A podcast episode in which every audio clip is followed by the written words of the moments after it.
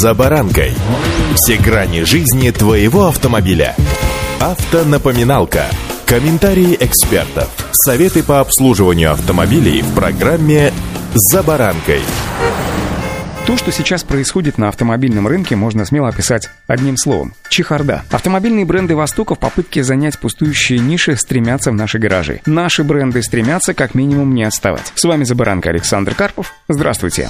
Автомобильные факты. Так вот, для покупателей это, конечно же, хорошо, потому как данная конкуренция позволяет водителям делать свой выбор из большего количества предложений, что, разумеется, отражается и в статистике продаж. Последние данные показывают, что внедорожник Lada Niva Travel, в прошлом году захвативший лидерство в российском сегменте городских паркетников уступил пальму первенства китайскому кроссоверу. Судя по всему, взять реванш Ниве удастся не скоро, тем более, что на первое место в рейтинге продаж есть еще несколько претендентов. Итак, бестселлером в сегменте городских кроссоверов на российском рынке стал китайский Jelly Coolray. В прошлом месяце продажи этой модели составили 4200 штук против 244 единиц годом ранее, сообщает Автостат. Кроме того, позади Jelly Coolray оставил еще и Havail Jolion, который доступен по льготным автокредитам, а также набирающий популярность Cherry Tiggo 4 Pro. По мнению экспертов, Джили Coolray помогло то, что на рынок России поставляются автомобили как белорусской, так и китайской сборки. Это позволяет настроить бесперебойный поток автомобилей в дилерские центры. Также в последнее время Джили развивает фирменную программу автокредитования, по которой максимальная выгода на Coolray достигает порой без малого 600 тысяч. Что же касается Cherry Tiggo 4 Pro, то с момента появления на рынке он немного уступал Coolray по продажам, несмотря на их постоянный рост, отмечают эксперты. Среди преимуществ, благодаря которым Джили Coolray стал лидером российского рынка городских кроссоверов. Это современный дизайн, разнообразие цветовой гаммы и комплектации, в том числе и с автоматической трансмиссией. В свою очередь, Lada Niva Travel доступна только в черном или белом цвете кузова и с механической коробкой передач, при этом, правда, ее стоимость ниже.